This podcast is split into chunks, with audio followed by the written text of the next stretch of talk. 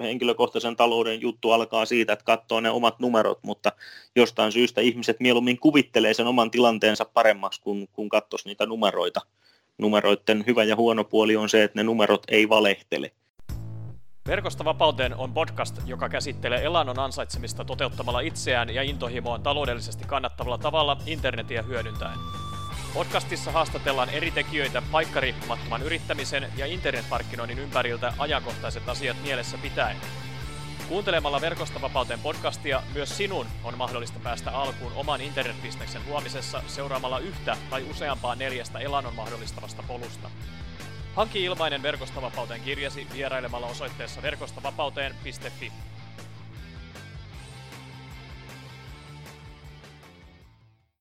Tässä järjestyksessään seitsemännessä Verkostavapauteen podcastin Recap-jaksossa käyn läpi viiden kotimaisen talousalan ammattilaisen ajatuksia säästämisestä, sijoittamisesta ja rahasta ylipäätään omien nostojeni kerran.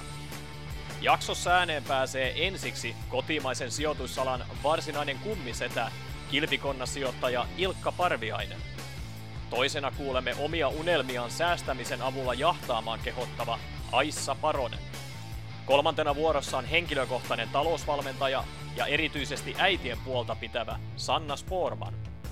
Viimeistä edellinen puheenvuoro annetaan lähes kaikkien varmasti hyvin tuntevalle valmennusyhtiö Varapuun päävalmentajalle Mikko Sjögrenille. Ja viimeisenä vahvoja äänynystyröitään meille availee Nuuka-blogistaan monille tuttu ja Puolassa asusteleva Harri Riihimäki.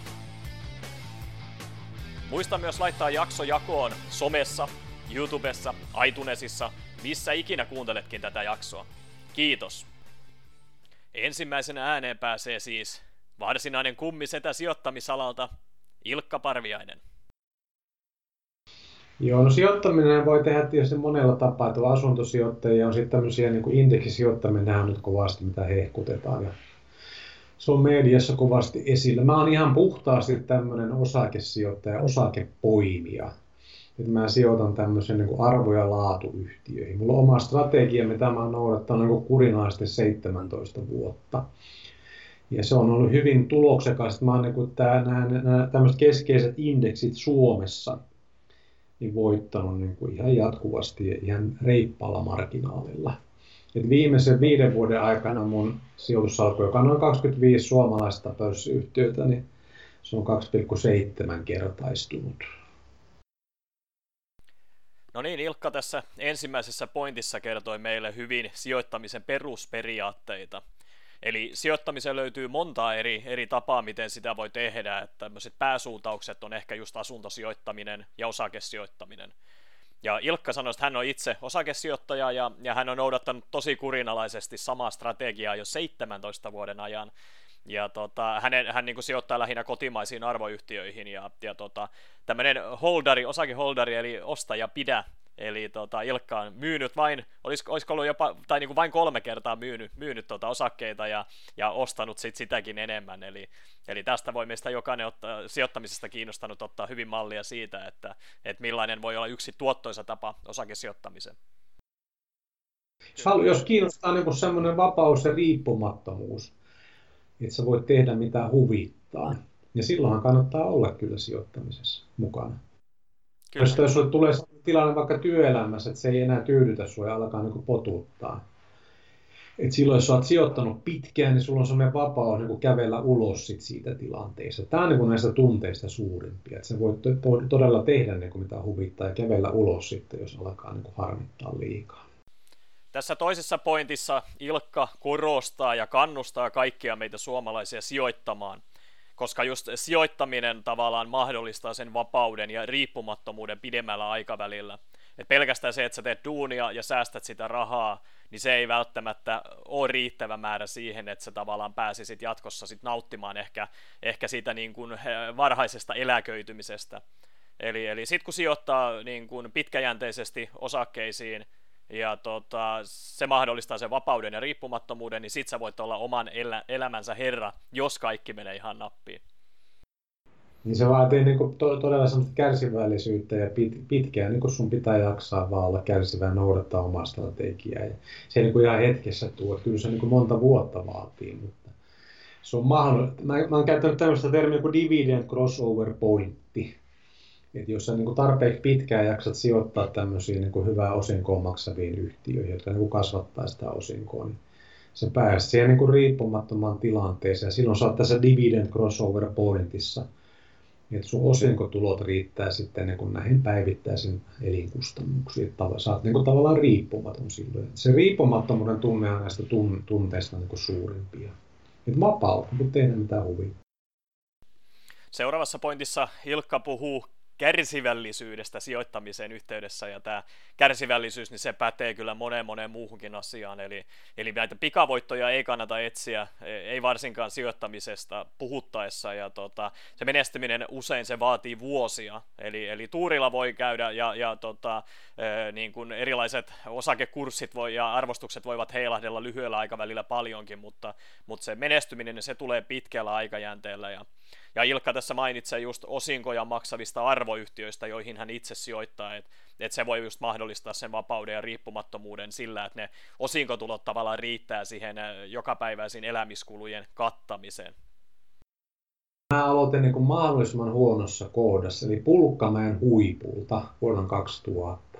Silloin oltiin niin aivan tapissa, kaikki arvostuskertoimet oli tapissa, mutta mä tietysti näkemyksellisesti osasin nämä tekno-osakkeet kiertää, koska on ihan tolkuttomia arvostuskertoimia siellä. Nokia en sijoittanut ollenkaan.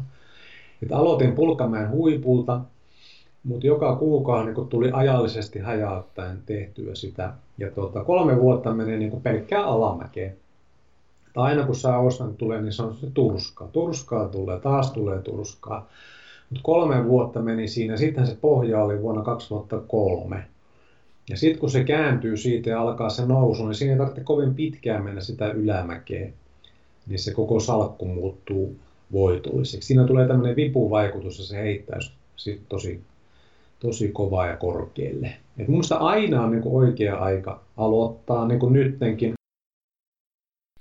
No niin, Hilkka puhui tässä omasta sijoittamisuransa alkuvaiheesta, että hän aloitti vuonna 2000, kun, kun arvostukset yrityksissä olivat aivan, aivan tapissa ja todella korkealla, ja niin kuin historia meille sitten kertoi, niin siitähän se tekno, teknokupla sitten puhkesi, ja tota, Ilkka myös korostaa just ajallisen ajallista hajautusta, että se tasoittaa näiltä kurssien heilahteluilta, eli tota, se vipuvaikutus tavallaan, se merkitys sit, kun kurssit tavallaan lähtee, lähtee sieltä huipulta ja käy siellä pohjilla, ja sitten tavallaan taas lähtee nousuun, nousuun kun tota, talous, talous alkaa, alkaa kasvamaan, niin tota, silloin se vipuvaikutus on suuri, että aika nopeastikin niin tota, ne kurssit, e, mitä suurimmalla todennäköisyydellä ottaa kiinni sen vanhan huipun. Ja tota, Ilkka vielä lopuksi sanoi, että hänen mielestään aina on oikea aika aloittaa sijoittaminen, kun vaikka nyt tässä vuoden 2018 tota, loppuvuodesta, niin taas kerran ar- y- y- erilaisten teknoyritysten arvostukset on todella korkealla, ja nyt on ollut aika merkittäväkin kurssiheiluntaa tässä, tässä tota, viime aikoina, eli, eli saa nähdä, että toistaako historia itseään. Mutta pitkäaikainen niin sijoittaja, tämmöinen jatkuva nettoostaja, sen pitää niin vain iloita sit näistä niin kurssilaskuista. Et jos sä koko ajan ostat lisää, niin saat vaan niin enemmän. Et kurssit totta kai ne romahtaa, mutta aina ne on, aina on ko- ko- kohonnut niin entistä korkeammalle tasolle. Et jos katsoo näitä pitkiä käyriä Suomen pörssihistoriasta, niin aina vaan noustaan siitä entistä korkeammalle. Ja siitä osakesijoittaminen ei ole mitään keinottelua. Tietysti jos sä teet sillä että sä ostat ja tarkoitusperänä myydä se siitä entistä korkeammalle niin nopeasti, niin sitä voi nimittää keinotteluksi. Mutta jos sä oot pitkäjänteinen omistaja, niin omistajahan ostaa niin kuin tota, todellakin omistaakseen, ei myydäkseen. Ne voitot tulee kotiin niin kuin itsestään sieltä sit pitkässä juoksussa osinkojen kautta. Ja tuurilla ei ole niin kuin pitkässä juoksussa oikeastaan mitään merkitystä. Et jos sä sijoitat niin kuin moneen pörssiyhtiöön, teet se ajallisesti hajauttaa, niin kyllä se tuurin merkitys siinä pitkässä juoksussa on ihan olematon. Ilkka puhuu tässä seuraavassa pointissa ja, tota, niin kuin kurssilaskuista, eli, eli osakesijoittajan pitäisi olla innoissaan siinä kohtaa, kun kurssit laskevat, sillä, sillä tota, silloin sijoittaja saa ostettua niitä osakkeita edullisemmin. Ja sitten kun niitä omistaa pitkäjänteisesti, niin, tota, niin, niin sijoittaja ei pyri missään nimessä keinotteluun niiden osakkeiden hintojen muuttu, muuttuessa, vaan, vaan tota, niillä hinnoilla ei ole merkitystä. Sijoittaja pitää siitä omasta suunnitelmastaan kiinni ja, ja tällöin myös onnen merkitys laskee pitkässä juoksussa ja todennäköisyydet sille onnistumiselle kasvaa. Kannattaa olla tämmöinen osakesijoittaja kiinnostua niin suorasta osakesijoittamisesta. Et siinä tosiaan se voit saavuttaa sen riippumatta. Onhan se niin tutkitusti ne suomalaisen suurempia unelmia, niin kuin tämmöinen riippumattomuus ja vapaus, voi tehdä ihan mitä huvittaa. Ja et aloittaa heti. Tämä on kärsivällinen aloittaa tämä Ilkan haastattelun viimeinen pointti, niin tota, Ilkka kertoo siinä, että, tai niin kuin suosittelee olemaan in, innostunut ja kiinnostunut osakesijoittamisesta. Eli, eli hän nostaa esiin eri, eräitä tutkimuksia, joita on tehty, eli vaurastuminen, vapaus ja riippumattomuus, niin ne on suomalaisten ja ehkä koko maailmassa olevien ihmisten yksi tavoitelluimmista asioista. Ja tota, tähän lopuksi hän sanoi, että periaatteessa sillä ajalla ei ole väliä, milloin, milloin sinne markkinoille lähtee, vaan kannattaa aloittaa heti sijoittaminen. Toisena kuulemme Aissa Parosen ajatuksia. Joo, eli toi blogi oikeastaan inspiraatio siihen lähti siitä, että paljon tuli kyselyitä, että miten meillä on varaa matkustaa. Tosiaan lähdettiin poikaystävän kanssa reissuun, niin se oli mulle vähän yllätyskin, että ihmiset ei tavallaan säästä, koska sitten käytiin näitä keskusteluita, että et, et tosiaan niin kuin tämmöiset ihan niin kuin lapsettomat pariskunnatkin, joilla periaatteessa pitäisi olla aika hyvä mahdollisuus pistää paljon rahaa säästöön, niin heille tosiaan kaikki menee sitten kuitenkin kulutukseen ja sitä ei välttämättä osta ajatellakaan, että, että ehkä jotain pitäisi jäädä sinne sukavarteenkin tulevaisuutta varten. Niin. No niin, Aissa Paronen tässä haastattelumme ensimmäisessä pointissa tota, nosti, nosti ilmiin sen, että hän inspiroitui blokkaamaan, kun sai paljon kyselyitä siitä, että miten hänellä ja hänen poikaystävällä oli varaa matkustaa. Ja näiden keskusteluiden perusteella hänelle tuli jopa yllätyksenäkin se, että ihmiset eivät säästä niin kuin pahan päivän varalle. Että Aissa tuossa mainitsi esimerkiksi lapsettomia pariskuntia, joilla molempien palkat menevät sitten kuukauden aikana kulutukseen sen sijaan, että siitä laitettaisiin jotain sivuun. Ja tota, tämä on itsellekin jopa hieman, hieman yllät, yllätys niin kuin sinänsä, että tota, itsekin on pohjimmiltani aika säästeliäinen ja, ja tota, pistän rahaa syrjään, niin tota, olisi mielenkiintoista kuulla ihan että, tota, kuuntelijoidenkin joukosta, että minkälaisia säästämistottumuksia kuuntelijoiden parista löytyy. Mä yleensä kannustan siihen, että heti kun se raha tulee tilille, niin sitten tekisi semmoisen automaattisiirron sinne säästötilille.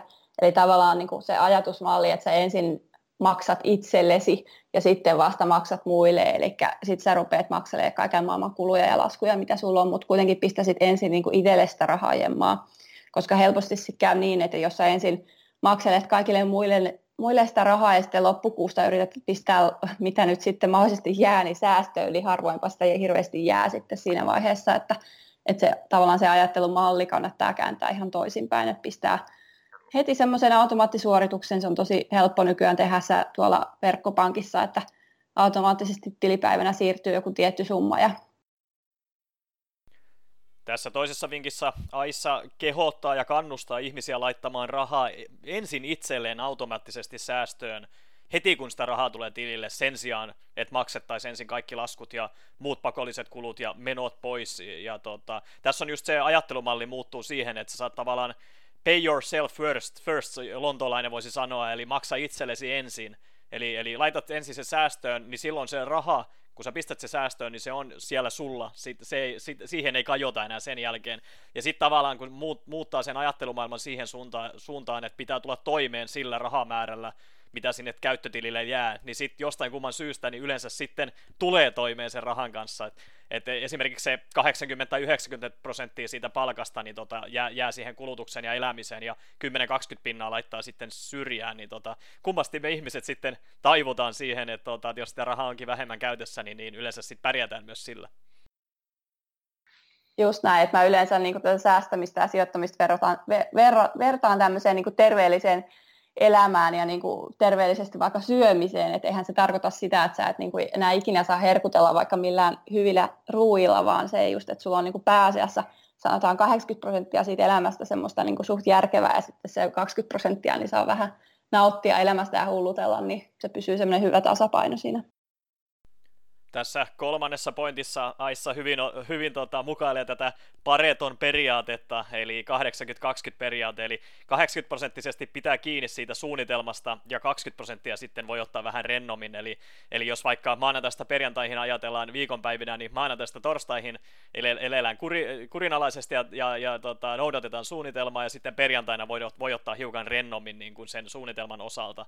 Eli, eli Aissa vertaisi tässä säästämistä terveellisiin elämäntapoihin esimerkiksi just se, että, että, että ihan jatkuvasti ei tarvitse syödä niin kurinalaisesti, mutta kunhan se suurimman osan ajasta tekee sitä, niin silloin yleensä tota, tulee saavuttamaan ne omat tavoitteensa. Varsinkin Suomessahan on se tilanne, että se kyllä niin palkkatöillä pääsee hirveän hyvin vaurastumaan, että vaikka siitä nyt pystyy laittamaan, laittamaan rahaa sivuun ihan kuka tahansa ja saamaan ihan, ihan kivoja säästöpotteja, mutta kyllähän se näin on, että, että pitää keksiä muitakin sitten tulonlähteitä ja tietysti hajauttaa sitä omaa riskiä niin sanotusti sen varaisuuden suhteen, että et sä ole pelkästään sen palkan varassa, vaan että sulla on mahdollisesti muitakin, muitakin tuloja, jotka pääasiassa just tämmöisiä pääomatuloja tai vastaavia, niin se tasoittaa aika mukavasti sitä omaakin elämää. Sit jos, jos elämäntilanne muuttuu ja joutuu vaikka jäämään pois töistä, niin sitten on jotain muutakin, muutakin tämmöistä elantoa tulossa sitten, että kaikki ei ole sen palkan varassa. Seuraavaksi Haissa nostaa esiin sen seikan, että Suomessa ei ole helppoa vaurastua pelkästään palkkatöillä – Eli, eli kun saadaan, saadaan, sanotaan vaikka semmoista mediaanipalkkaa 3-4 tuhannen euron välissä ja vaikka vähemmänkin tai enemmänkin, niin tota, veroihin menee iso osa ja sitten siihen normaalin elämään ja kulutukseen menee iso osa ja sitten jos saa se 10-20 prosenttiakin säästöä siitä palkasta, niin, niin valitettavasti pelkällä pankkitilillä makuuttamisella, niin siitä sillä ei, ei vaurastu. Eli täytyy pystyä löytyä, löytämään jotain muita tulonlähteitä, kuten esimerkiksi just sijoittaminen ja, ja tota, sen avulla sitten tota, saada sitä vaurastumista niin kuin, niin kuin nopeampaa kasvua ja kiihdyttää tavallaan sitä rahan poikimista niin kuin isommaksi. Ja, ja niin kuin Aissakin tuossa mainitsin, niin sit jos tulee jotain tota, no niin elämään jotain tällaisia muutoksia, esimerkiksi työttömyyttä tai muuta, niin, niin sitten tota, kaikki rahat ei ole kiinni ja kaikki tulot ei ole kiinni siinä palkka, palkkanauhossa, vaan sitten on myös muita tulonlähteitä siinä sivulla. No mun semmoinen vinkki mitä, tai ajatus, mitä mä aina haluan kaikille vähän lämmittää, on toi omien unelmien tavoittelu. Eli mä aina kannustan ihmisiä oikeasti miettimään ja haaveilemaan ja sitten lopulta myös tietysti toteuttamaan niitä unelmia. Eli että uskaltaisi lähteä tekemään niitä asioita, mitä oikeasti haluaa. Et monille se näyttäytyy vain hirveänä vastoinkäymisinä tai saattaa olla paljon esteitä näiden unelmien toteuttamisessa, mutta että siitä huolimatta niitä ehdottomasti kannattaisi, kannattaisi lähteä tavoittelemaan, koska loppujen lopuksi kyllä asiat järjestyy ja monet, monet asiat on sitten niin kuin tehtävissä, kun niitä oikeasti tarpeeksi haluaa. Et toki on paljon ihan absurdiakin juttuja, mistä, mistä voi olla tietysti vähän hankalampi aloittaa, kuten vaikka Marsissa asuminen, mutta jos nyt on vähänkin tämmöisiä niin kuin maallisempia unelmia, niin kyllä niitä oikeasti aina, aina saa sitten hoidettua tai toteutettua, kun, kun vaan etsiä löytää ne keinot siihen. Ja... Aissan haastattelun viimeinen pointti näistä tärkeimmistä asioista, joita hän halusi jättää kuuntelijoille haastattelun jälkeen, oli se, että hän kehottaa tavoittelemaan niitä omia unelmiaan. Eli asiat useimmiten järjestyy, kun niitä tarpeeksi haluaa ja, ja tota, kun haaveilee ja, ja tota, sitten niin kuin lähtee niin kuin liikkumaan niitä kohti ja lopuksi toteuttamaan niitä asioita, niin, niin hyvin usein sitten tulee myös saavuttaneeksi se, ne tietoiset haaveet ja unelmat. Kolmantena vuorossa on Sanna Sporman. Mä oon nyt tässä törmännyt entistä enemmän sellaisiin ihmisiin, joilla on oikeasti todella hyvät tulot.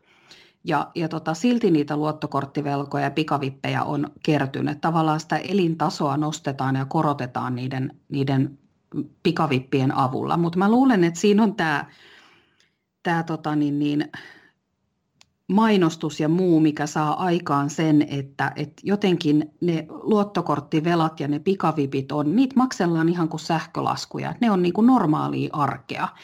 Et ihmiset ei jotenkin osaa nähdä niitä huonoja velkoja, velkoja edes huonoina asioina, eikä niitä korkoja, mitä siellä pyörii. Että, että jos luottokortissa tai pikavipissä on plus 10 prosentin korot, niin siitä voi äkkiä laskea, että minkälaisia kuluja niin kuin pelkästään vuosittain menee siihen, kun niitä lainoja lyhentää.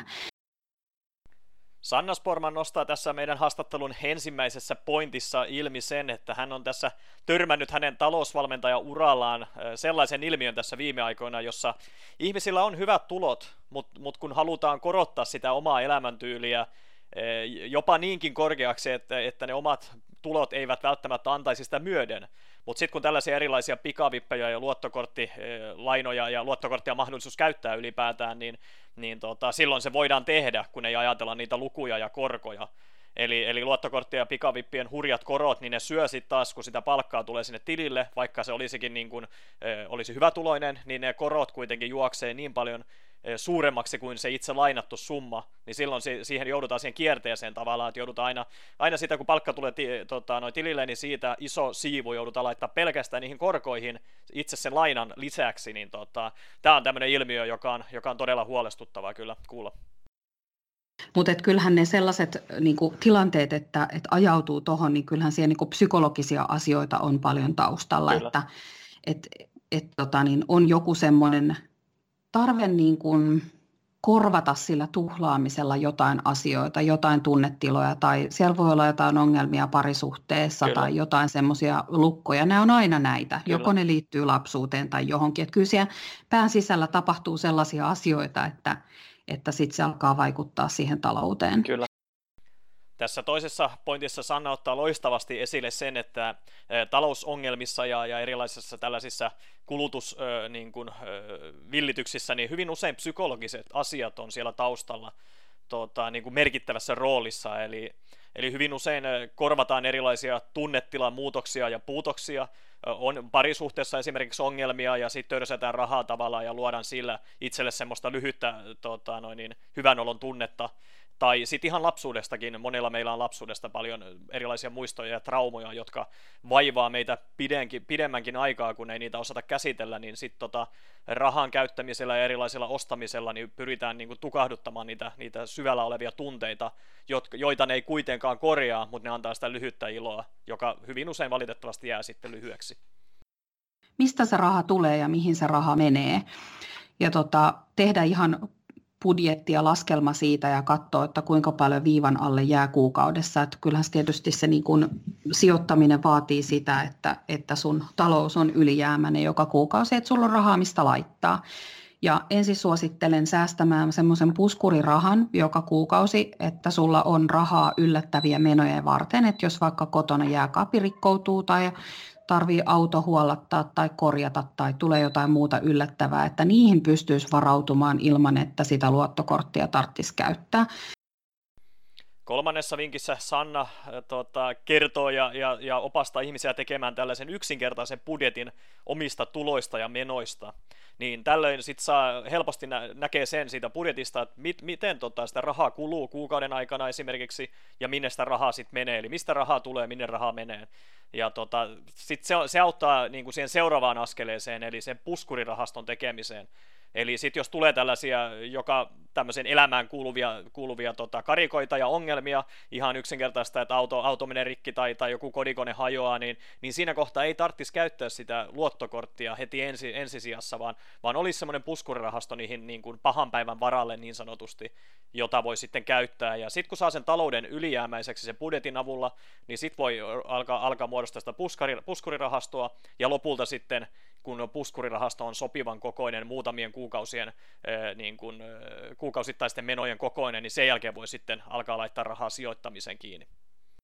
Suosittelenkin tutkimaan asioita, että tietää mihin on ryhtymässä ja siihen menee aika kauan aikaa, että saattaa mennä vuosia, että sä saat sen tiedon, mitä sä tarvit, jotta sä voit suhteuttaa sen tiedon siihen sun omaan tilanteeseen. Mikä on se sun riskinsietokyky, kuinka paljon sä uskallat ja pystyt ottamaan riskiä sen sijoituksen suhteen, koska riskihän se aina on. Siinä on pelko, että No mä sanon, että ei nyt ihan hirveän helposti, että kaikki menee, mutta, mutta jos vaikka sijoitat osakkeisiin tai rahastoihin, niin, niin kuin todennäköisesti jossain vaiheessa osa taas sulaa ja sitten sieltä taas osa kasvaa ja osa on hyviä sijoituksia, osa huonoja.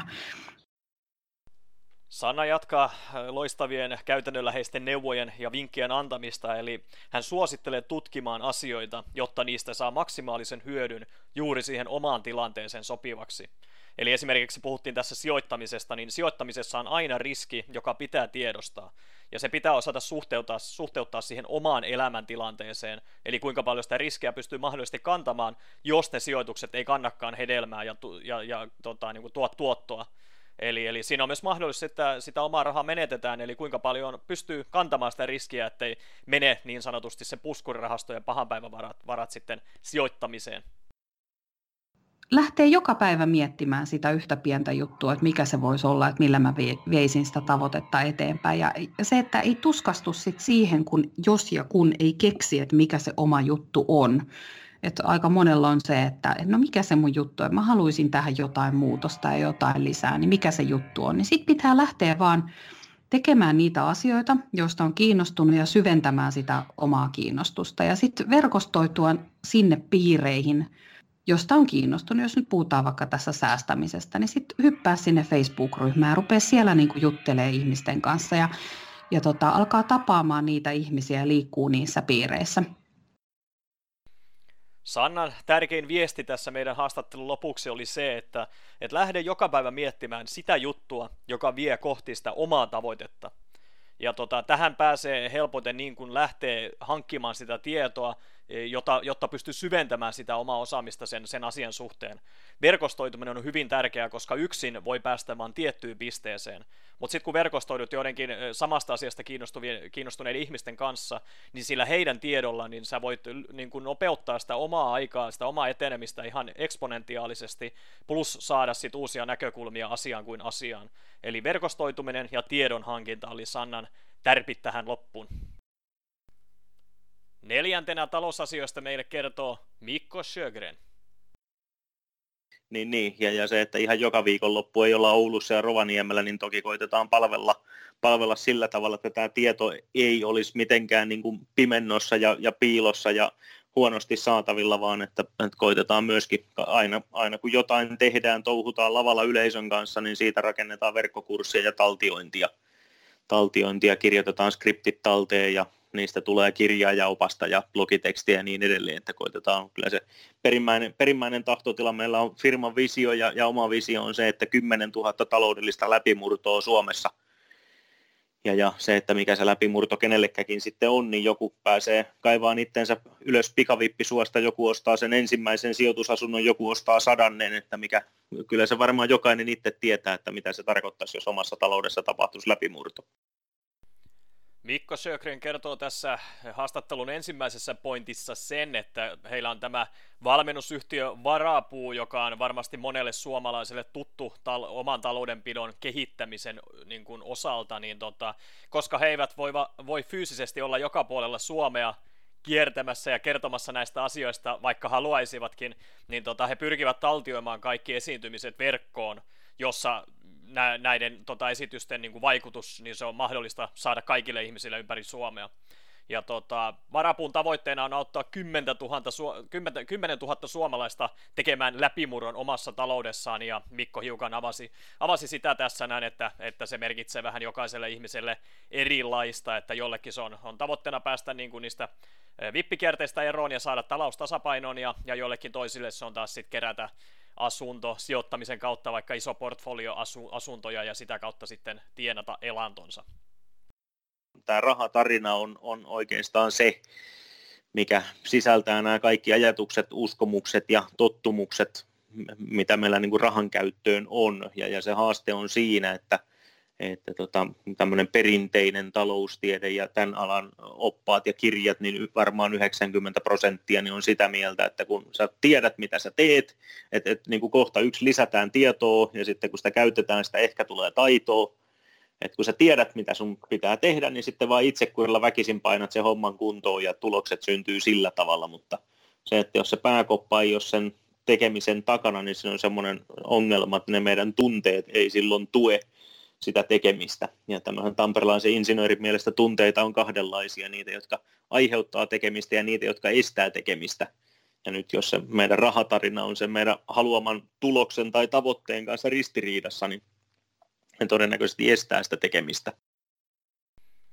Toisessa pointissa Mikko kertoi rahatarinasta, johon sisältyy tämä, tämä valmennusyhtiö varapuun koko tekeminen, eli, eli rahatarina sisältää kaikki ajatukset rahankäytön osalta.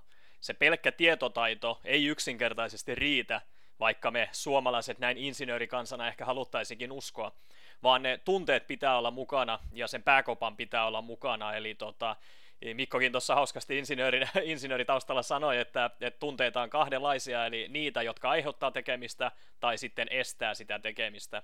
Eli tunteet pitää myös olla kunnossa pelkän tietotaidon ohella. Henkilökohtaisen talouden juttu alkaa siitä, että katsoo ne omat numerot, mutta jostain syystä ihmiset mieluummin kuvittelee sen oman tilanteensa paremmaksi, kun, kun katsoisi niitä numeroita.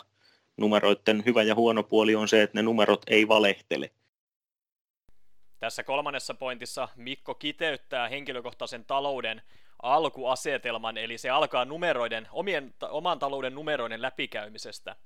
Ja kuten hän sanoi, niin numeroissa on se hyvä ja huono puoli, että ne eivät valehtele, mutta me ihmiset valitettavasti tehdään kyllä sitä. Eli, eli me ei välttämättä, että kaikki meistä ei pysty katsomaan niitä numeroita objektiivisesti. Mutta sen jälkeen se loppurahan käyttö, että onko siinä kyse halui, haluista vai tarpeista, että et minkälaisella, minkälaisella rahamäärällä itseensä kuukausittain viihdyttää ja, ja, ja millä tavalla ja, ja sitten, että löytyykö sieltä. Mä tiedän, että moni, jotka on, on tarkassa ja, ja tavallaan niin kuin huonossa taloudellisessa tilanteessa, niin moni heistä on jo, varsinkin niin kuin suuri osa eläkeläisistä osaa tämän tehdä, ei niinkään opiskelijoista, mutta nämä, jotka on elänyt vähän pidemmän aikaa ja mennyt vähän vaikeiden aikojen läpi aikaisemminkin, niin tietää, että, että niin kuin se, että se saattaa olla niin kuin hyvinkin tarkka jo laskettu, että, että mihinkä sitä rahaa menee ja sieltä ei oikeasti voi enää säästää mitään, mutta monella on kaiken näköisiä, tulee neljä, viisi autolehteä ja sitten mietitään, että mihin, mitä näille lehdille tapahtuu. No, yhtä, yhtä vähän nurkasta luetaan ja loput menee suoraan lehtiroskikseen, niin se ei vaan ole kauhean hyvä tapa käyttää sitä rahaa. Seuraavassa pointissa Mikko nostaa niin kuin kahden asian välisen henkilökohtaisen taistelun, eli halujen ja tarpeiden. Meillä ihmisillä on kaiken näköisiä haluja ja meillä ihmisillä on paljon tarpeita. Ja se on tarkkaa tässä rahasta, kun puhutaan, että minkälainen rahamäärä kuhunkin kategoriaan menee. Eli jos haluat voittaa ja haluihin menee iso, iso rahamäärä niin kuin suhteessa verrattuna tarpeisiin, niin silloin yleensä talous on aika heikossa, heikossa jamassa. Koska tarpeet on semmoisia seikkoja, että ne pitää hoitaa joka tapauksessa, ja halut on yleensä sitä tunteisiin vaikuttamista, että silloin pyritään hakemaan semmoisia lyhyen aika, aikajänteen tota, niin kuin tunteiden tyydyttämisiä, ja ne on yleensä niitä haluja, joista pystyy tinkimään sitten sitä rahaa säästöön. Viiden, viiden pankkitilin malli on aika, aika hyvä ja havainnollinen, ja, ja siitä on paljon asiakkaatkin antanut hyvää palautetta, että, että se pankkitili, jolle, jolle rahat tai toi palkka tulee, niin, niin siihen jätetään 60 prosenttia rahasta ja sillä maksetaan kaikki ne elämiseen liittyvät kustannukset, nämä perus, peruskiinteet kulut y, YM ja sitten heti kun se palkka tai palkkio tai, tai millä, millä tavalla nyt kukakin ansaitsee, niin kun se raha on tullut sille tilille, niin toiselle tilille, erilliselle tilille siirretään 10 prosenttia sijoittamista varten, 10 prosenttia laitetaan säästöön 10 prosenttia on kulutukseen eli hauskanpitoon ja sitten 10 prosenttia on vielä opiskeluun.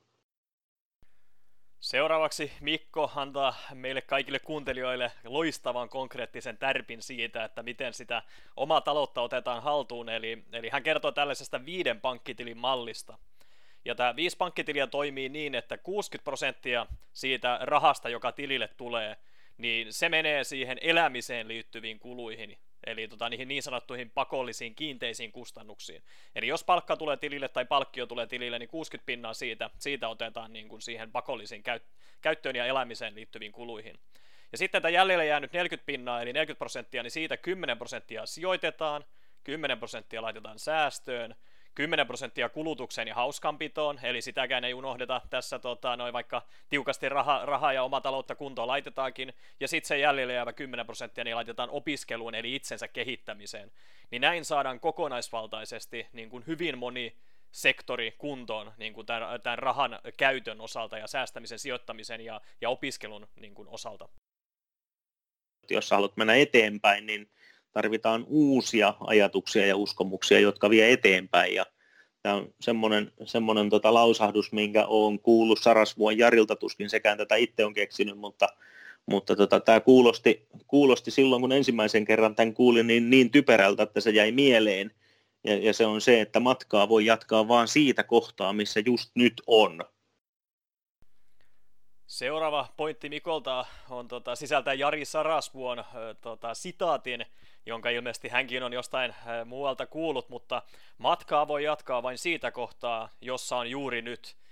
Eli tota, kaikessa hauskuudessaan sisältää loistavan, loistavan opetuksen, eli ei kannata miettiä liikaa tulevaisuuteen eikä miettiä niitä historian painolasteja niin kuin sen, sen osalta, että, että mihin haluaa kehittyä, vaan juuri siitä tilanteesta, jossa on juuri nyt, niin siitä tehdään se matka eteenpäin, se oma kehittyminen, esimerkiksi just talouden ylläpidon osalta. Ja tota, jos haluaa kehittyä, niin sun täytyy saada uusia uskomuksia ja ajatuksia. Ja näiden ajatusten uskomusten osalta, niin niiden avulla sä kehität sitä matkaa juuri siitä nykyisestä pisteestä sit sinne haluamaan ja haluttuun lopputulokseen. Se, että tutustuu niihin omiin numeroihin ja kun ne tietää, niin silloin niihin voi, voi ruveta vaikuttaa niihin omiin numeroihinsa. Miettiin, että mihinkä sitä rahaa valitsee käyttää sen, sen sijaan, että sitä menee sinne tänne ja, ja tota, jonnekin, jonnekin se raha ja sitten sitä ihmetellään kuun lopussa, että minnekähän ne on taas kaikki mennyt. Ja, ja sitten kuitenkin ehkä tämän aihepiirin ulkopuolella niin, niin toteaisin, että se on sitten kuitenkin vaan rahaa. Mikko jätti tästä meidän haastattelusta viimeiseksi ajatukseksi kuuntelijoille sen opin, että tutustu niihin omiin numeroihin, ja vain sen jälkeen niihin voi alkaa, voi alkaa vaikuttamaan niin kuin positiivisella tavalla. Eli jos sä et tiedä, mihin rahat ja, ja tota, sieltä tililtä kuluu ja menee, niin silloin sä et oikein voi tietää, että mitä pitäisi muuttaa. Eli numerot haltuun ja sitten ruvetaan vaikuttaa positiivisella tavalla. Ja sitten ihan viimeinen loppu kaneetti oli häneltä, Mikolta oli se, että raha on lopulta kuitenkin vain rahaa. Eli se ei ole se maailman tärkein asia, mutta se hyvin usein mahdollistaa niitä tärkeitä asioita tehtäväksi ilman sitä jatkuvaa stressaamista, tappelua ja, ja tota, negatiivisia ajatuksia. Viimeisenä kuulemme Harri Riihimään ajatuksia. Uskon, että me kaikilla on varmaan sellaisia kauhutarinoita ja kauhutarinoita ihmiset puhunut, miten niillä on vuokraisännät ja emännät ollut epäreiluja, että on tullut omilla avaimilla käymään, käymään siellä asunnossa tai niiden kanssa ollut erilaisia ongelmia, niin me halutaan niin kuin brändätä meidät niin kuin ihan toisinpäin, että me halutaan olla se, ne vuokranantajat, jolle halutaan tulla vuokralle. Me toimitaan niin pienellä alueella, Kouvola- ja Kotka-alueella, että se, me niin kuin nähdään, että se on, ihan, se on ihan mahdollista kehittää se liiketoiminta sillä sellaiseksi, että meillä on, meillä on jonossa vuokralaisia, että meidän ei tarvitse hakea niitä samalla tavalla, vaan meillä on, meillä on halukkaita, jotka haluaa tulla meille vuokralle.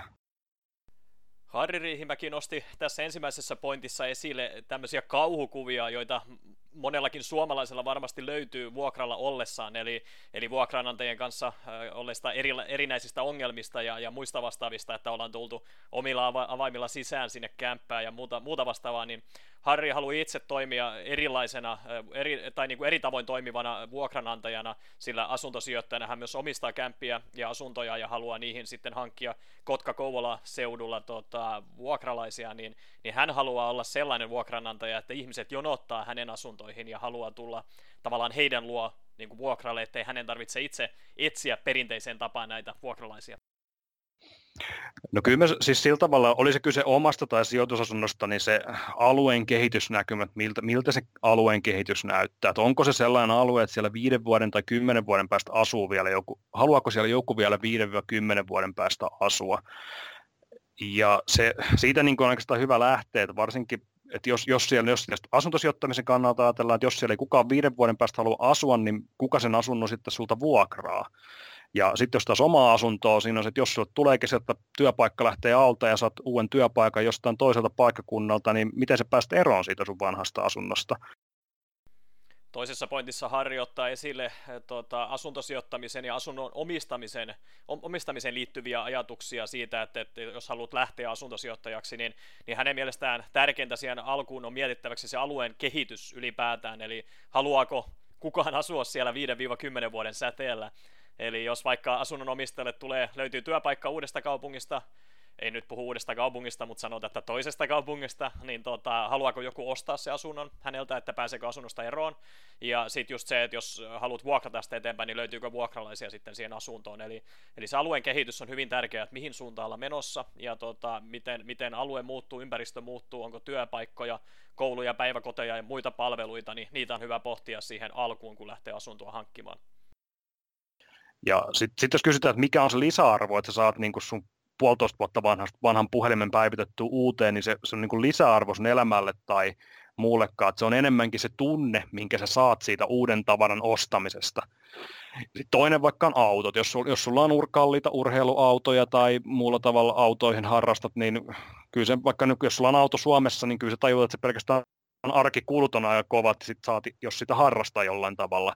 Tai sitten toinen on joku yleensä digi, digielektroniikka, viihde, jos haluat televisioissa pysyä uusin, uusimpien trendien aalloharjalla tietokoneissa, niin kyllä, kyllä se on sellainen, niin kuin, mihin voit kaataa sitä rahaa ihan loputtomasti.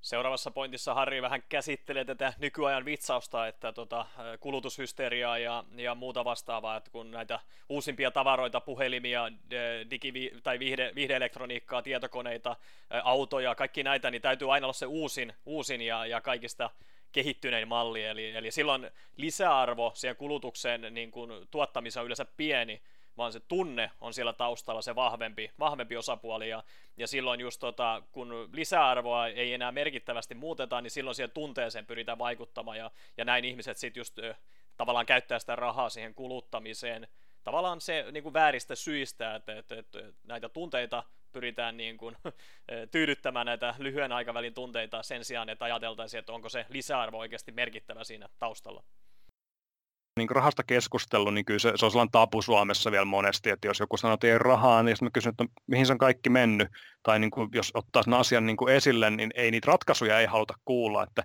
ne niin kuin aitajuisesti tiedetään, mutta niitä ei haluta niin kuin kohdata, miten ne niin kuin usein on. Tässä pointissa Harri nostaa esiin suomalaisia ajattelumalleja ja tabuja, kun keskustellaan rahasta. Eli, eli yleisesti ottaen rahasta ei hirveästi ensinnäkään keskustella kotosalla, ja sitten niistä, niitä ratkaisuja ei varsinkaan haluta kohdata sen jälkeen, jos rahasta ollaan päästy keskustelemaan. Eli aika usein lähdetään defensiiviseksi ja puolustellaan niitä omia valintoja sen sijaan, että haluttaisiin kohdata ne, jotta se ylipäätään se kehittyminen olisi mahdollista niin kuin rahan käytön osalta ehkä niin kuin mä näen, jokaisella meillä on kolme sellaista resurssia, että on aikaa, rahaa ja energiaa. Aikaa meillä on kaikilla saman verran, rahaa pystytään järjestämään eri tavalla, mutta se energiakin on sellainen, mitä meillä on, on niin kuin rajallinen määrä, ja nimenomaan sen niin kuin ajan ja energian hallitseminen, niin se, se on korvien välistä ja omista, omista niin kuin tottumuksista ja muista kiinni, ja niiden korjaaminen korjaa sen rahan. Harri nostaa kolme hyvää tota, pointtia tässä, tässä kohdassa esiin, eli, eli aika, energia ja raha. Aikaa kaikilla on saman verran, raha pystytään järjestämään ja energiaa voi ohjata. Eli ajan ja energian korjaaminen yleensä ratkoo myös niitä rahaongelmia. Eli kun, kun vähän miettii, että miten sitä omaa aikaansa käyttää ja mihin sitä energiaa suuntaa, niin yleensä näillä, näillä ratkaisuilla, kun näitä pyritään pohtimaan tarkemmin, niin yleensä se raha sitten myös seuraa, seuraa sitä, kun näitä, näitä kahta asiaa tehdään viisaalla tavalla se ei niin kuin vaadi edes niin kuin sellaisia, että ei tarvitse tällaisen niin elämäntapaa lähteä 40 prosenttia säästämään, mutta jos se niin kuin 5-10 prosenttia sun palkasta säästät. Ja tietysti inflaatiosuojan sijoittaminen on niin kuin kohtuullisen hyvä, että jos on pelkästään pankkitilillä, niin inflaatio syö sitä ostovoimaa koko ajan. Et se, sen takia niin kuin sanot, jollain tavalla se, se niin kuin varallisuuden kerryttäminen, sellainen, että se on sitten, onko se pahan päivän varalle tai mitä varten se on, mutta niin on ihan sellainen hyvä tiedostaa tällainen niin kuin arvio, arvio mikä niin kuin, mitä vaikka tällä hetkellä niin tilastokeskuksen mukaan on katsonut tätä, tätä tilastoa, niin miten, miten se käytännössä niin tulee ihmisten elämään vaikuttamaan? Seuraavaksi Harri jakoi konkreettisen tärpin siitä, että millainen summa sinne säästöön olisi hyvä saada, eli 5-10 prosentilla tilille tulevasta rahasta, jos saa säästöä, niin siinä pääsee tosi hyvin siinä varallisuuden kerryttämisessä vauhtiin, eli hän tuossa alkuun mainitsi, että ei tarvitse vetää niin sanotusti överiksi, että ottaisi, pyrkisi saamaan 40 prosenttia säästöön, vaikka se joillekin olisi ehkä mahdollista, mutta sanotaan, että sieltä nollasta tai jopa miinuspuolelta sinne 40 prosenttia on liian pitkä matka, eli, eli ensiksi tavoittelee semmoista pientä ylijäämää siihen omaan talouteen, niin, niin siitä se saa se tavallaan hyvän poikimaan ja hyvän liikkeelle. ottakaa vastuu omasta elämästänne taloudellisesti, että se, että se on varmaan niin kuin sellainen, mikä, mikä voi niin kuin ottaa tulevaisuuden kannalta, että jos te olette vastuussa itse vastuussa taloudellisesti omasta itsestä, perheestä, yhteisöstä, mistä, mistä te olette vastuussa, niin se antaa teille paljon enemmän valinnanvapautta. Et vaikka Suomessa on, on hyvä sosiaaliturva, mutta se, se on jäykkä, siellä on porsaanreikiä, ja jos teillä on itsellä, itsellä mahdollisuus pitää itsestänne huolta, niin se, se mahdollistaa teille paljon enemmän vaihtoehtoja. Ja Harri nosti tähän haastattelumme tärkeimmäksi pointiksi sen, että, että kuuntelijat ja, ja kaikki muutkin suomalaiset ja maailman ihmiset niin ottaisi vastuun siitä omasta elämästä taloudellisesti. Että se antaa tosi paljon valinnanvapautta ja vaihtoehtoja. Eli Harrikin mainitsi, että Suomessa on, on tota, toimiva sosiaalijärjestelmä, mutta se on jäykkä ja sieltä löytyy porsareikiä. Eli tota, e, pelkästään sen varaan ei yksinkertaisesti kannata eikä voi niin kuin, omaa elämänsä rakentaa. Eli, eli jokainen ottaa henkilökohtaisesti vastuun omasta elämästä, omista lähimmäisistä, perheestä, ja sitä kautta pikkuhiljaa se hyvä lähtee liikkeelle, ja siitä tulee suurempi ilmiö. Kiitos kun kuuntelit Verkosta vapauteen podcastia. Jos olet innostunut ja kiinnostunut tutustumaan tarkemmin siihen, miten voit myös itse aloittaa luomaan omaa polkuasi kohti elannon ansaitsemista internetin avulla, mene vain osoitteeseen verkostavapauteen.fi ja hanki ilmainen Verkosta vapauteen kirja. Lisäksi, jos pidit tästä jaksosta, niin arvostaisin sitä kovasti, jos tilaisit podcastini ja jättäisit arvostelun siitä, miten mielestäsi suoriuduin. Se auttaa enemmän kuin arvaattaa. On vain neljä polkua elannon ansaitsemisen internetin avulla. Valitse oma ja muuta maailmasi. Muista myös laittaa jakso jakoon somessa, YouTubessa, iTunesissa, missä ikinä kuunteletkin tätä jaksoa. Kiitos!